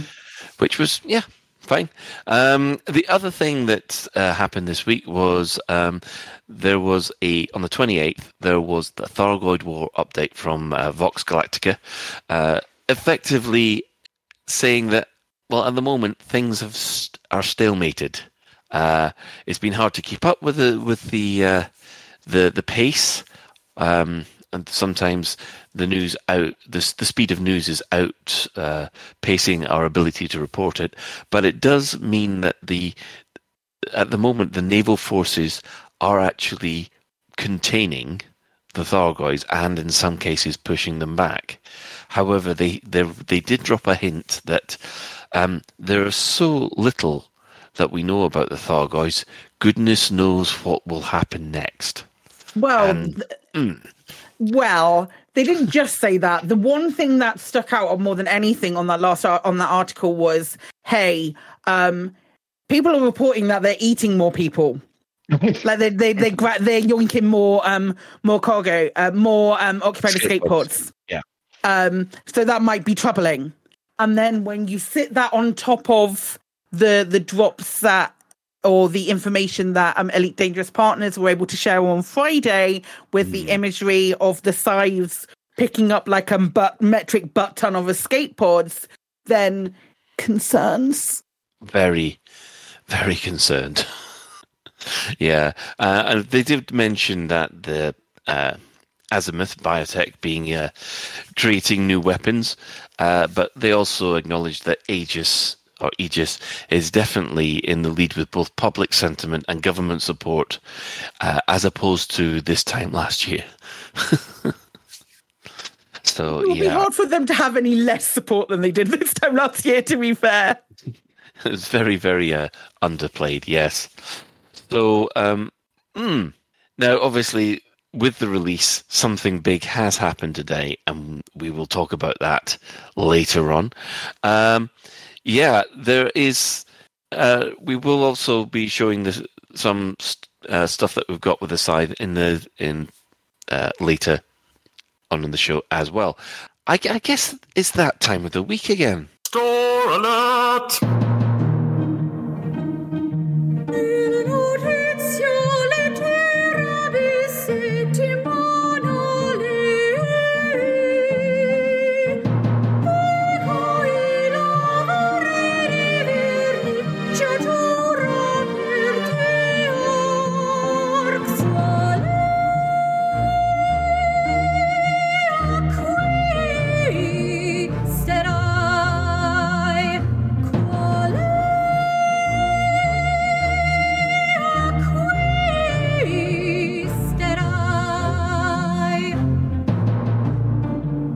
Excellent, and welcome back. Now, there is a fantastic new addition to the store. Uh, just allow me this. I'm going to say it's hoodies, hoodie, hoodie, yum, yum. We now have the Nomad gear set. This is for our commanders to walk about in if we want to look basically, well, like a, like a bunch of people with asbos. Um, Nah, I like it. You look like Mysterio with a hood. It's shiny. That's who I was trying to think of. Yes, Mysterio. Hmm. So yeah, we've got the Nomad gear set, which is added to the uh, to the store, um, and as with these gear sets, they're all interchangeable. So you can you can take, say, the trousers from it and mix and match it with other sets and things like that. So uh, they do have a, a nice set of of colors: purple, Mhm. brown, and green amongst them. Uh, yeah, I must admit, I I could be tempted here. They're a bit different, aren't they? Yeah, but uh, mm. so yay or nay, Psykit? very, very tentative. Like, kind of, I want. I, I, yeah, yeah, I would, I would kind of like them. They're, they're pretty cool. I don't, I, I love the purple hood. I love the purple hood. I don't know if I like the purple hood for ten pounds, which would be effectively the only reason I'm buying that set. Do you know what I mean? um do do i like do, I- do i like the purple hood 10 pounds worth um or do i prefer the pink splatter that i currently have running over my my helmet with the retro thing over the top of it i think i prefer the retro thing so maybe on a christmas sale i might i might buy that. I'm Do you know what I mean? I'm just looking at the uh, the face helmets. Is that completely reflective? I hope so. Looks like Yeah, it looks like the spherical mirror. Yeah. I'm, I'm Yeah. really looking forward to screenshots of amazing things reflected in these helmets. Oh yeah, that's Or group be- selfies huddled in around somebody. Shot off of Fingers somebody's crossed. Fingers crossed they're not. It's not generic. You know, you know the game City Skylines. I don't know if any of you have played City Skylines, but when you get um, a lot of buildings in a row with a reflective surface, they reflect a city that doesn't exist. And I hope that this isn't the case for these. Looking at the preview imi- images, it seems like they've gone out of their way to make it clear that's not the case. I, I hope the so. individual color ones, there's a different planetary surface you can see reflecting in each visor. And in the one with them standing together, you can see looks like a binary star, and one maybe even has someone's shadow reflecting in it. So hopefully, proper Yeah. I hope so. spherical mirror I hope so. reflections would be a nice touch. Yeah, it, it I'm I'm optimistic that that is the case because I Frontier are normally pretty good at that. So um, I it, it did when I first saw it, it did give me waves of fear though. You're just going to have an airbrushed airbrushed planetscape on everybody's face. Yeah. I must admit, I mean, I haven't bought something from the uh, from the store for quite a while. I think I'm due. I I think I'm due a new set of suits, and I think, I, I, to be honest, out of all the ones that have been out lately, I think this this is the set that I'm I'm going to be quite happy with. So I will be, uh, yeah, Yeah, Yeah, I'm, with, I'm with you, Colin. Actually, I actually reached for my ARX today. Uh, turns out I've only got 800 left, so I'm going to buy some. But but I saw some stories of somebody um, else buying some ARX, and then li- all their money disappeared, and they didn't get any. So I thought Yeah. maybe I maybe I will wait until after patch day to make, to buy my ARX. Maybe Yeah, that, that- that- might be that worth it. today. He- he- come on, Our, our second tech was buying ARX during the update and didn't get his ARX credited to him. It's in support at the moment. We'll let I you have know. fire orcs during the update. No, it's. I have to say on this on this Nomad Gear set that um, the the Burr Pit crew are leaping up. They've been leaping up and down, screaming in their Discord for about three hours now. Um, they like these a lot. Yeah. They were they were Basically- basically- featured. They they were featured on the last like preview, kind of, kind like very with a caveat of kind of on the last preview things that we got with the with the person driving around in the SRV shooting at the revenants in the Scorpion and shooting at the revenants. They did the flick down and they had one of these hoods on. Right, because I I got the sense that people expected this to be coming, and um, Yeah.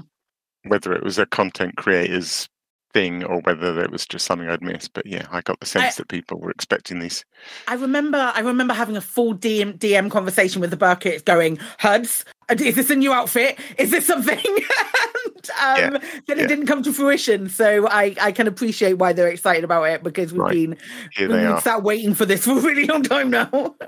Yeah. Um, That's quite yeah, a lot of money, though, isn't it? You could buy a real hood for that. Well, I'll tell you for a Mm-hmm. fact, you can buy a Clint Eastwood man with no name cape for that much money. Is that how much they are? It's quite Um, called a- expensive, these ones. It's called a poncho. Uh, um, yeah, it's the sixteen, the sixteen two fifty. However much like your normal, most of your your the suit um, options are about 16, 16 250 ARX because of how many different variations that you get within it as well. There's a lot more to it because it can go over all three of your suits as well. Um, it's not just a kit or a, a skin for one ship. So effectively, you.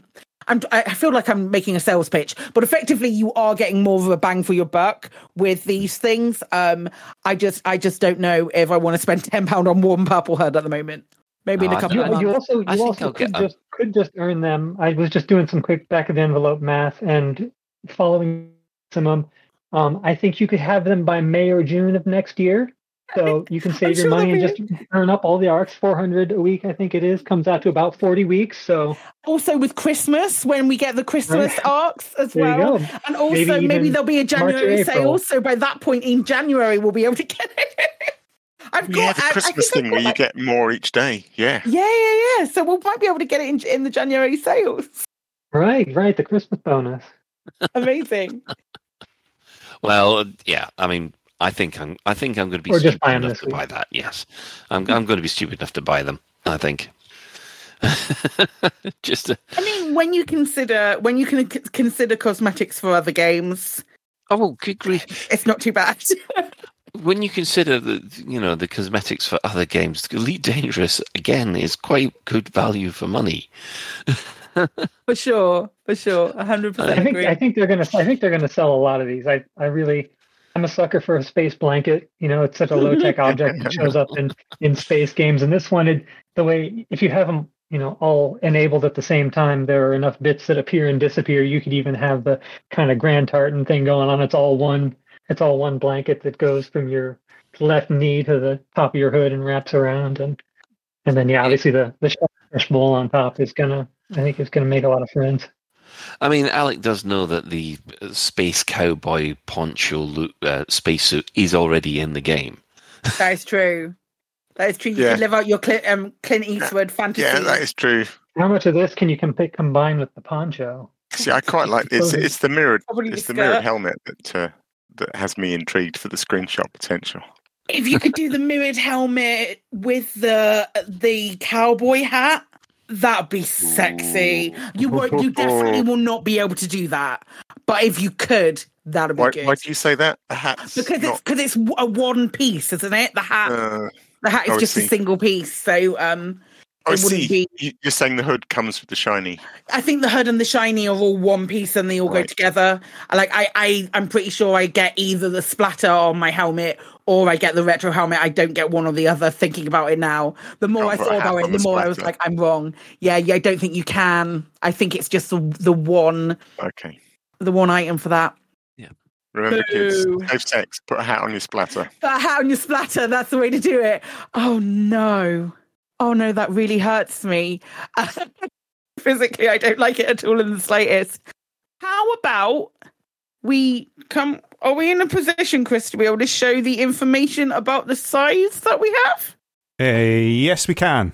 Ladies and gentlemen, pilots of the galaxy, prepare yourselves for the most sinister and enigmatic hunter class vessel to ever emerge from the depths of space. Introducing the Scythe, the latest terror of the Thargoid fleet in Update 16. Now, I know you've encountered the Glaive from Update 15, but let me tell you, the Scythe is an entirely different beast. A breed apart from the norm. Its purpose, its intent, shrouded in mystery. When the Scythe appears on your radar, you'll need to be sharp, pilots. Understanding its target selection is key to surviving its relentless pursuit. It ain't your regular combat vessel, oh no. This vessel dances to a tune only the Thargoids know. But wait, there's more. Not only does the Scythe boast an arsenal of tools we know too well, but it's equipped with brand new weapons, designed to strike fear into the hearts of even the bravest commanders. What exactly is its purpose, you ask? Brace yourselves, dear listeners, for it is unlike anything you've seen before. The Scythe has a singular, sinister objective, and you, my friends, will bear witness to it in Update 16. Join our expert pilots and learn the secrets of battling the Scythe. Together, we'll uncover its chilling mysteries and reveal its weaknesses. So gear up, get ready, and brace yourself for the ultimate challenge. Update 16 brings with it a relentless adversary. But remember, you're not alone in this fight. Tune in, fellow commanders, and equip yourselves with knowledge and courage. Fight for humanity, and let's show the Scythe what we're made of. The Scythe is coming, and the Thargoids won't know what hit them. Don't miss this epic showdown. Update 16. It's survival of the fittest, and we know you've got what it takes. Brought to you by Lave Radio Network. United we stand, divided they'll fall. Stay tuned and fly safe out there, commanders. Absolutely amazing. Absolutely So cool. blinking amazing. I love you. I love you very much, Chris. That's um incredible. Um folks, um, um, Colin's had to step away for a second, so we're going to talk a little bit about the hoods being one thing that you can. We've had it confirmed that the hoods are definitely only one thing, so you can't put the hood on and then take the hood off, or you can't put a, a hat onto a reflective thing, which is what we were looking for. Um, Chris has gone and done the thing where he's confirmed it for me. Um, thank you, Chris. Appreciate. we're going to talk about the scythe a little bit um, as three people who have not um, come across the scythe as of yet, uh, which feels a little bit a little bit problematic. But um, I've got a little In bit of the, in the what, party information. the game's been turned back Yeah, on? yeah, exactly, exactly. I went straight to where the dedicant stuff was because that was the stuff that interested me the most. Because that tasty, tasty lore, you can plug it to my veins. But I suppose the Scythe would be lore as well. Does, does anyone know where we can find these things? Like um, Indigo, you were saying you caught some on stream. So is it random or are there places we can go to find sites? I have no idea, and I'm I not ashamed haven't- to admit that. I have a little bit of information about that coming from um, Apathus, um, who says that in his one encounter with them so far, they behave quite differently to the others. The, um, he would suggest having some escape pods in your cargo when you do. He has found them in combat aftermath sites. Um, but one ship pulled um, Oh, one of them pulled him over while he was on the way back to his carrier in non Thargoid controlled space. Ooh. so they're Um, Thargoid pirates. yeah. So they're straying outside of their controlled space to get our escape pods. I, I've also heard that the limpets that they have are can also be hatchbreaker limpets. Am I incorrect in saying that? Can- Can either of you confirm that? I don't know if they are the. I do know that they have something that acts as a hatchbreaker limpet. It's probably the same the same Yeah. thing. But if you have them in your hold, they will they will do their best to hack their way in and What what I find sort of escape pods, which is so strange. Yeah, what I find slightly funny about this is that we, as commanders, we don't normally fly around with our ships full of occupied escape pods, but because this looks fun, ironically, we are now all going to start flying around with our ships full of occupied escape pods, hoping we get interdicted so that we can see this amazing thing. I feel I feel like vindicated in having 150 um, escape pods in my fleet carrier at the moment. Oh, nice. That's I don't know whether or not that's the exact figure, but um, there was um, someone came into my chat today and was like, "Oh, I'm really happy that I've got 65 um, escape pods," and I was like, "Those are rookie number, son. On you go." Which you can now sell for For so much. Yes, Yeah. indeed. I- I uh, have a Metal whole- I have Marrow, bunch Metal. Marrow in chat says you need to be in Thargoid controlled systems or adjacent ones. If you are carrying escape pods, they will interdict you. So that they actually are the Thargoid pirates then. So they have a they have this red pulse as well that goes out, which I haven't seen from any other Thargoid. Um, uh, but um, Shay, my mate, you're you're not in an escape pod, so you're fine. I'm not going to kill you and put you in an escape pod. You're all right. Um, we He's Um, lying. You will be in trouble. you know, you know the, you know that bit in Battlestar. Galactica where they put the people into pods and they turn. Yeah, yeah. That's, actively that's no, I don't. That's that's Psykit's. That's Psykit's carrier. God Stay damn it! I thought that was a, an original idea. Um, th- they've got this red pulse. I'm genuinely, I'm genuinely curious if they only go for the occupied escape pods and not the other types of escape pods. So they have to have like there's the occupied escape pods, and then there's a damaged escape pod, and then there's the one that's empty or something. Well, there's a, an easy way to test that. I'm desperate to test that. That's my that's like on my my next list. Of Oh, hang on, and you've do. missed one. You've missed one out of the equation, Psykit. So we've What's got that? we've got occupied escape pods, unoccupied, And damaged. damaged. Also, take some slaves so we can test free floating humans. D- They, if you you, I don't know of a way to. Can we not oh, eject oh, slaves? just like eject Yes, you can eject slaves. Yeah, you can. Oh, that's a really good idea. Will they take free floating humans, or do they Well, they, have yeah, to be? will they just take them in their or are they fussy? They they they only like them if they're sealed fresh consumption. Will they, Because, will they because yeah, you've got you've got imperial slaves and Oh, you've this got unregistered dark. slaves. So you know this, you know. I mean, This come on, let's face so it. If you saw a sausage lying on the ground, you wouldn't eat it. But if it was packaged, you might risk it.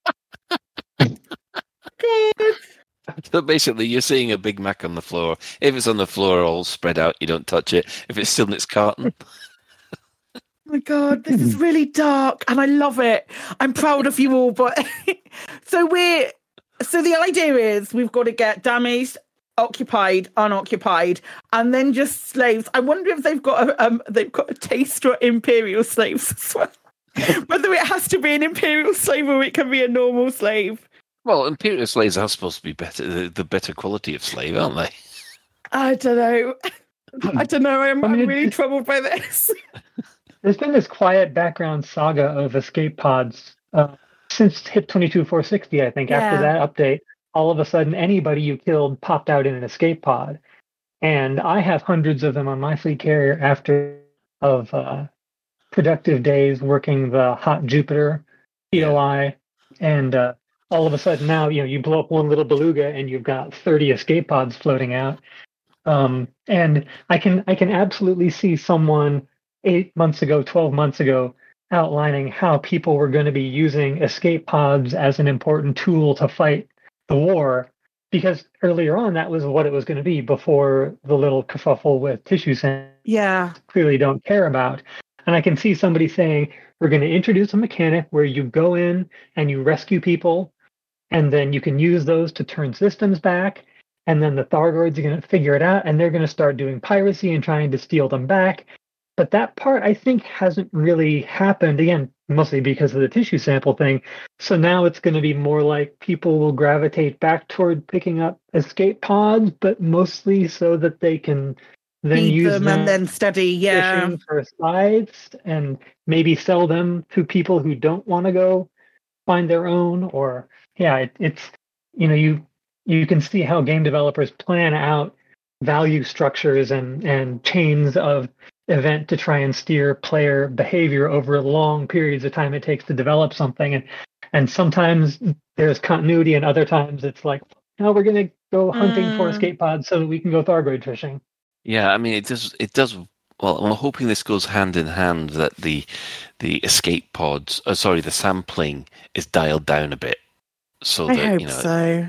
not a, not a lot, but enough so that the evasion systems start coming up again. For sure. We've we've got far far too good at um, at stopping the alerts thanks to that. So fingers crossed. So I mean that that's scythe. Mhm. it's, uh, it I I'm looking forward to seeing and, and tangling with one. I've got my I've got my asp and my uh, my Krait mark two ready to take him on. So bring it on. They Uh, they they've got the pincy hands at the front. They're gonna be real scary.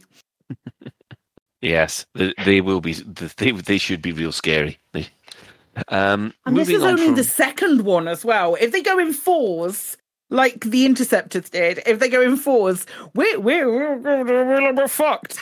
Where's where's your your? It's not. It's basically we've got more targets of opportunity. Uh huh. Uh huh. Uh huh. Let, let me know how many. I tell you what. Next time, once you've gone and found one, let me know how many of your asps you get handed to you. We'll see. Yes. um, right. So obviously the Scythe there's something to to tangle with, which I'm I'm really looking forward to. Now this is the other thing. Now me and Alec uh, haven't been involved in this yet. Um, I know that you two have. Uh, So what we're going to do is, if you do not want to hear about the the dedicant, then uh, consider this a spoiler warning because we're going to go into it with a little bit of detail now for about five ten minutes. So, um, you know, go put a cup of tea on or something like that, or coffee if you're in the in the states, and uh, we'll we'll get back to you. So, the dedicant has been found, and um, you guys said there's some audio logs there, Yeah. and many many, Many. and it's yeah scary. it's a, it's a major production Yeah. wear your waterproof your waterproof magna pants it's it's not it, it how to how to describe it how to describe it without i don't want to go into too much detail because i think it i think this is one which is incredibly important for people to um to people to listen to firsthand because it is voice acted immaculately um there's five different voices Like pri- like, I'll say, there's five different primary voices that you will hear. I feel like that's a better a better way to describe it. The five different primary voices you will hear. I believe there are ten points to scan on the Dedicant. So um, each of these voices have a part one and a part two. Right.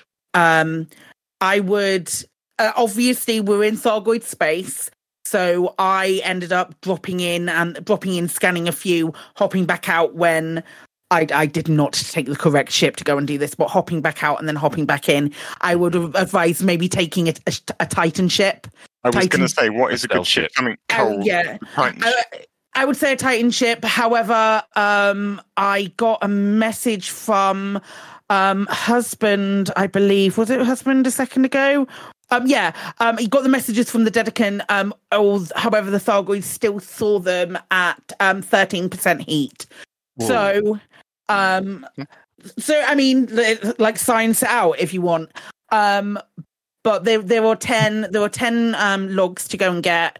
Um, the, it, it's like every each one of them is kind of like the part one is a build up, and the part two it's they they but they're all like little mini arcs of things that are happening. There's two are um two are crew uh, or crew of the the Alpha Squadron and people like that. So the Federation um, escorts, and then three are Fargod uh, cultists. Right. Yeah, that that's probably the information I will get. There is there is some regret, there is some fear, there are some background noises that I can still hear. The more I think about it, um, it, it is incredibly traumatic in some instances and beautiful in other places. And I've seen so many people just tweeting like random lines from it. Mm-hmm. Um, Yeah, there's genuine there's genuine intrigue and new dimensions to Mhm. story possibilities that was before. It's either a really good idea or a terrible idea to watch it in a darkened room with good headphones on. Um, depending on your on your character and constitution, it uh, excuse me has the potential to be a a either meaningful or traumatic uh, game experience. But um, it seems very very well crafted and and yeah pleasant to see that the Fargod cult has not just been a throwaway joke tossed to the corners of the galaxy. It it reminded me yeah. it, it reminded me a little bit of um the I'm gonna forget their names again, and Katie told me them earlier. The um the two Fargod bases Oh yeah. um in the abandoned bases. Um the it- planet ones. yeah, yeah, Yeah. yeah, Because they have um like logs from different people as well, and it and it really it harked back to that, but also modernized it for the current scenario and everything that's going on. And uh, there, there are things that there, there's little bits of nuance within the writing and um, historical things that the narrative team are picking up, like little tiny um, drips and draps here, here and there, that are um, picking up story beats from years ago that he's that they're still using now, and and and it it's really making it really makes it feel more grounded when it's so fantastical. Yeah, yeah. Uh, I think I think we've highlighted that it is essential content to experience. percent worth the worth the downtime alone. Easily worth your money for um for um elite. Any money that you've ever spent on elite is worth it on these. I thought it was brilliant. Not what I expected, but fantastic. And regarding the environment, I would say it is not an especially hot zone for AX activity. Um, I think a couple of Cyclops spawned and a couple of scouts. So um, as long as you've got your wits about, oh, did you really? I got glazed. It was got your wits I got glazed. It was okay, real but bad. mess I you got up. So It, it, it made me super sad. It's not. It, be prepared. um, Yes, say be prepared to go in two or three times in order to get sure. all of them. And if you have to rebuy, then you know never fly without one. So yeah. Yeah. Okay then. Um, I think we will we will leave that there, and we'll come back to. Obviously, this is going to going to be something that's that's going to run and run. Um, as far as any other business this week, um, just to touch on, um, has anybody apart from me played Homeworld? Am I the only person who's played Homeworld before? Sounds like it. Crickets. Crickets. Right. No, I haven't played it. Sorry. Wow.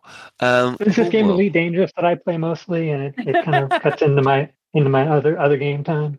Yeah, well, um, as far as real-time strategies are concerned, real-time strategies games are concerned, everybody was really excited when in the old ti- on the old times when um, you could just do it on a 2D map. Homeworld is a complete 3D experience as you guide a fleet in a Battlestar Galactica um, trip to try from a exiled planet to their homeworld, and it is one of the best um, RTSs there there is, especially this free remastered version that you can get on the Epic Store until the third of August. I tell you what else Um, you can get on the Epic Store. You can get The Expanse, the Telltale game, The Expanse. It's really good. Yeah, Anyway. but not free though. I mean, uh, yeah, I know it's not for free, but it's it's still really good. Yeah. Uh, so I mean, I cannot. Um, I, uh, I cannot. If if this this game is, is utterly brilliant, you cannot you, you cannot skip it. You've got to give it at least one a go. Uh, so yeah, uh, that's Homeworld. Um, I feel like yes. my, my Epic Game Store is completely full of all of the games that are free on Epic. I'm just like, yeah, sure, I'll get it. I might play it eventually. Why Yeah. would you not at this point? the only thing that I haven't played yet on on the Epic Store, and I'm scared to, is Alien Isolation in VR. oh God. I, I, I've like, there's been, I've, I've wanted to complete that so many times. Um, it's, it's the right kind of scary. It doesn't, it does some jump scares, but it doesn't, it's not like super scary. I, imagine in VR it's fucking terrifying. I definitely Oh. would do that. Oh yeah, if I remember rightly, was the um, uh, when uh, I can't remember. I think it was Ed who told me when Ed was the uh, the community manager for Elite Dangerous. They had set this thing up at Gamescom or something like that, right next to it, because they were doing the, the the VR experience. They had Alien Isolation next to them, and the Oh. amount of people that came out of there shaking with white faces. he said, looking slightly sick. Alien Isolation's quite old now as well, and it still holds up graphically. I know. Anyway, um, on on the subject of scary scary shows, It's not scary. It's not scary. Um, my yeah, my second um, the second episode of our um our D and D show went out on Sunday. It's Roll for Adventure. Um, it's already up on YouTube as well. It has um. Uh, Katie Chaos, Crispy Tater Tot, generally Jace, and Katie Anna, who are my players in it. It's a good laugh. They leveled up at the end of this episode, so um, we have we finished a chapter and there's there's more stuff coming. It's just it's just a lot of fun and I really enjoy doing it. So I will continue to pimp it out because it's one of my favorite things. D&D's brilliant. You should definitely check it out. oh, yeah, I, I don't know. I, it's been sort of oh, 35 years since I last played it. So I, I, I mean, the, the, I, I could earmark you for a show, Colin, if you have time at some point. I, you know what I'd have to do? I would have to dig out the original Phoenix Defier magic user. Nah, you wouldn't, because that would be an older ago. edition of a of um, sure Dungeons and Dragons, and I would not be allowing that. I'm sure I can I can translate him to modern times. I do not believe that you could. Hey, you've still got Fireball in this bloody yeah, modern yeah. version. So that- they can they can take my AD&D, but they will never take my fireball. yeah. Okay. Uh, Um, quick well, update, Colin. But uh, on your scintillating recommendation, I have just, for the princely sum of zero pounds and zero pence, purchased Homeworld Remastered Collection. Amazing. Yes. Um, it is. You get the original Homeworld one and Homeworld two, uh, and the remastered versions. I would recommend the remastered versions uh, because honestly, they are beautiful. Cool. I will play those when I've finished Elite. Alec, we know you're never going to finish it. Heck, I've still got. A, I'm still forcing myself through Mass Effect Andromeda at the moment. I just, oh, that that that game gets gets a chore towards the end. It really does. Oh, don't say that. I've never played any of them. I need, really need to do that. Oh no, the, the, the Mass I've got to Effect. play all of them though. Oh, Mass Effect One, a little bit of a chore. Two and three, un- unbelievably among. Mm. Forget what people says about the ending to three. It doesn't matter. It's it's the journey of getting there. I think I think also I think also let me let me um interject with that that um I've seen a lot of people say that a lot of people have said that the ending to three isn't very good, but I've seen a lot of people say it's what you make of it as well. You know, It is. It is. But they also what people don't realise is there's actually seven different endings. Um, they're just coloured about the fact that when it was released, there was too much crunch, so they just cut it Yeah. and didn't put proper endings on. If they'd put the proper endings on when it was first released, they wouldn't have had this this backlash around it. Well, not as much, I don't think. So, but yes, but Mass Effect Four is in development now, so I'm cautiously optimistic after the Legendary Edition. Ah, anyway, off on Tangent Town again. Um, I I think has anybody got any other business apart from Psykit's? Um, by the Expanse. Okay, by the expanse. Sorry, it was really good. okay, I we'll do it. really enjoyed it. So if you enjoy the Expanse and you've watched the Expanse, you're probably going to adore it. Oh, good grief! Don't don't get Ben started on it. We'll never hear the end of it. oh God, I bet he's probably already playing it. Yeah. Right. Um, let's give our shout outs. Our sister station, Hutton Orbital Radio, it broadcasts on a Thursday at 8.30. You can tune in at twitch.tv Hutton Orbital Truckers, or if you just want the audio, go to radio.forthemug.com. Uh, for the discerning commander that likes a bit of CQC action, check out the CQC Discord at discord.me slash elite dangerous CQC. It'll be interesting to see whether or not that CQC bug has been looked at because I, I didn't, Didn't mention anything. it. I know they didn't Mhm. mention it, which um, I'm hoping they have, but yeah. That's Uh, your we're Easter egg. Mm, it might be an Easter egg, yeah, or a dot patch later on. Uh, for those, uh, we're also giving shout outs to the following Elite Dangerous podcasts. So we've got The Guard Frequency, who do other space games and have been very nasty to us in the last couple of episodes. Give them a slap, will we? Um, and also, I don't know, this other lot, sort of screws which are loose. Never heard of Fixation- Here, here. Yeah, fixated about cheese. Thanks. So hel- hello to them. uh, so following this, we have the latest Galnet News Digest, as provided by Commander Witherspoon and Commander Beetlejude. Uh, would also like to thank all those who have chipped in in the Twitch chat and the in-game commanders that have um, harassed the Chris Mark IV. How how many um, how many people have you had to deal with, Chris? Uh, I think we've had sort of four people overall. We've had uh, Siberius, uh, La Crev Endengo, I think is how that's pronounced, uh, Jeannie Van uh, ZYL, and William Solo hanging out with us today. you sort of they, they are hanging out com- uh, complete. They're not sort of half in a half in a bunk. Uh, yeah, half half in a floor, half in a bunkhead, uh, bulkhead, uh, one uh, missing uh, an arm. Um, um, but Siberius did let me stand in front of his uh, new helmet to see if I could see my reflection. Um, And, and could you? I could not see my reflection, but the reflection in the helmet did change along with the signage and stuff on the station concourse. So you get you get the the elements around the uh, the helmet, but you don't get commanders in front of you. At least on the settings that I'm on, it might be that someone that has got even more super duper dialed up stuff might actually get it. Gotcha, gotcha.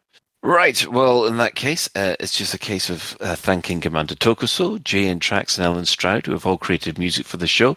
And Allen Stroud's Lave Revolution album is now available uh, for all of you who want to to buy it off. uh, Is it Spotify?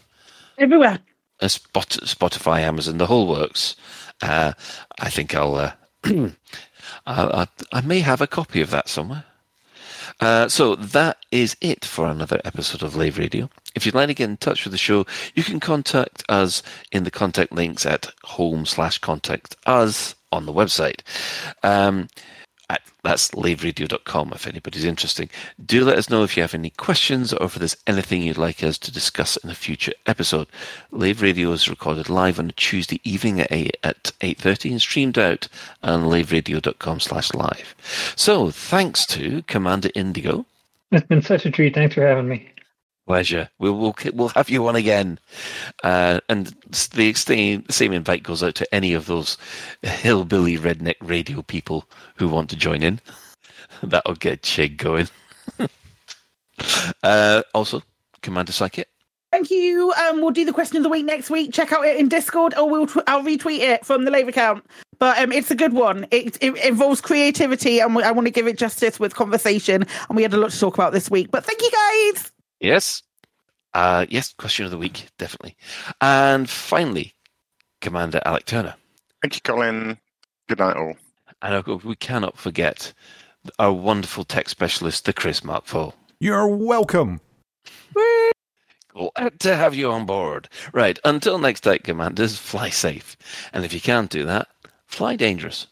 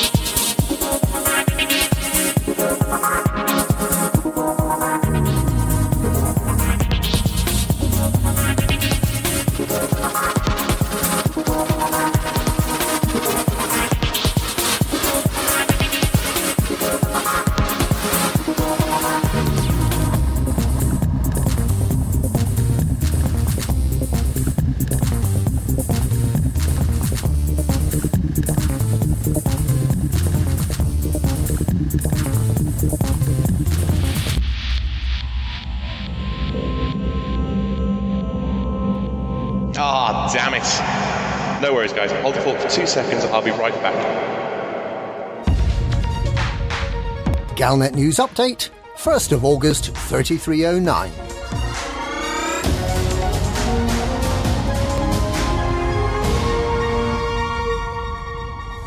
The location of the missing Fargod megaship, the Dedicant, has been pinpointed not by the Federation but by the Imperial Navy. Early indications are that the megaship is in distress. The megaship was seized late last year by the Federation soon after its construction.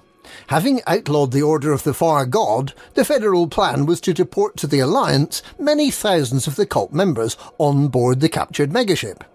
But on the 16th of June, the prisoners somehow took control of the ship, and it now appears that they chose to take it and their would-be federal guards to the Thargoid-controlled HIP 19600 system.